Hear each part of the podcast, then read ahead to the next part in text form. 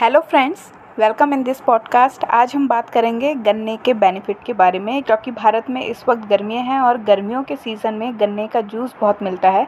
तो चलिए जानते हैं गन्ने के क्या बेनिफिट्स हैं। गन्ना हमें एनर्जी प्रोवाइड करता है और यह जो हमारी दमकती त्वचा और झुर्रियों का उपचार करता है।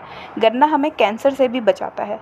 गन्ना हमारी जो पाचन क्रिया है, उसको बढ़ा, बढ़ावा देता है और कब्ज़ से हमको राहत दिलाता है। गन्ना ब्लड शुगर के स्तर को स्थिर बनाए रखता है और ये बुखार के प्रभाव को कम करने में भी मददगार है।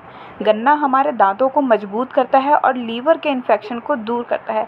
तो फ्रेंड्स ये गन्ने के इतने सारे बेनिफिट्स हैं तो गन्ने का ज़्यादा से ज़्यादा सेवन करिए और अपने जो डाइजेस्टिव सिस्टम है, उसे स्ट्रॉन्ग बनाइए और अपनी स्किन को भी हेल्दी रखिए। Thank you